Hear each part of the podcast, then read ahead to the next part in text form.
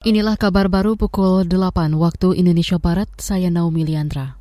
Laporan pengaduan masyarakat terkait kinerja Polri yang diterima Komisi Kepolisian Nasional Kompolnas setiap tahun terus meningkat. Komisioner Kompolnas Pungki Indarti mengatakan, tahun lalu ada 4.600-an laporan dari masyarakat atau naik 800-an laporan dibandingkan tahun sebelumnya. Pungki menyebut hampir 90 persen pengaduan masyarakat terkait kinerja Reserse Polri.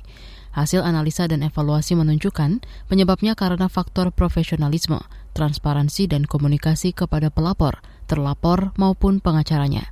Sedangkan keluhan masyarakat terhadap Polri paling banyak adalah tentang pelayanan buruk dan tidak tertib administrasi di Kompolnas 80 persen itu menyangkut eh, pelayanan buruk tadi. Jadi yang sifatnya administratif. Kemudian eh, selanjutnya ditindaklanjuti dengan Eh, kasus-kasus terkait dengan penyalahgunaan wewenang itu ada 18 persen. Jadi misalnya kalau penyalahgunaan wewenang karena misalnya ada pimpinan, mentang-mentang pimpinan terus kemudian menyalahgunakan wewenang dengan menjadi backing perusahaan atau backing yang lain-lain gitu ya.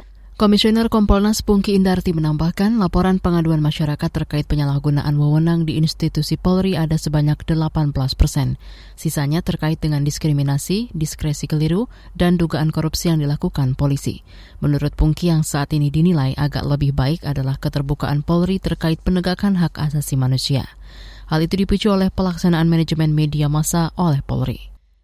Tiket nonton balap MotoGP hingga saat ini sudah terjual lebih dari 100 ribu tiket untuk tanggal 18 hingga 20 Maret 2022. 100 ribuan tiket itu paling banyak dibeli oleh masyarakat Jawa Barat dan Jawa Timur, diikuti kemudian dari Jakarta, Bali, dan NTB.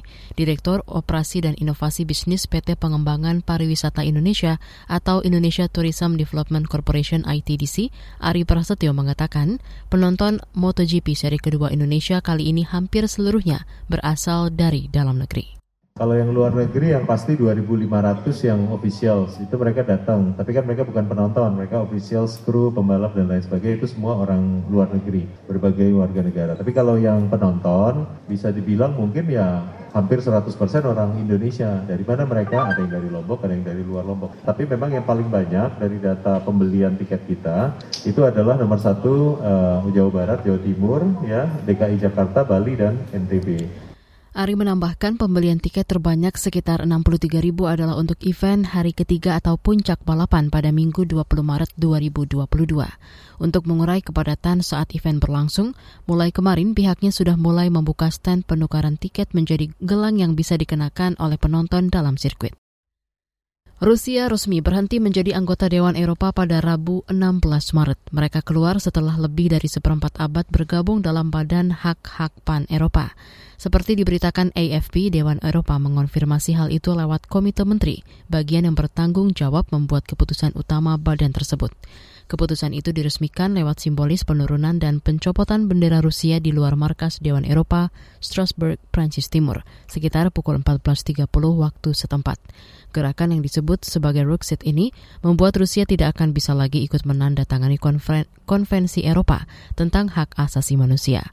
Warga Rusia juga tidak akan lagi dapat mengajukan aplikasi ke Pengadilan Hak Asasi Manusia Eropa atau ECHR.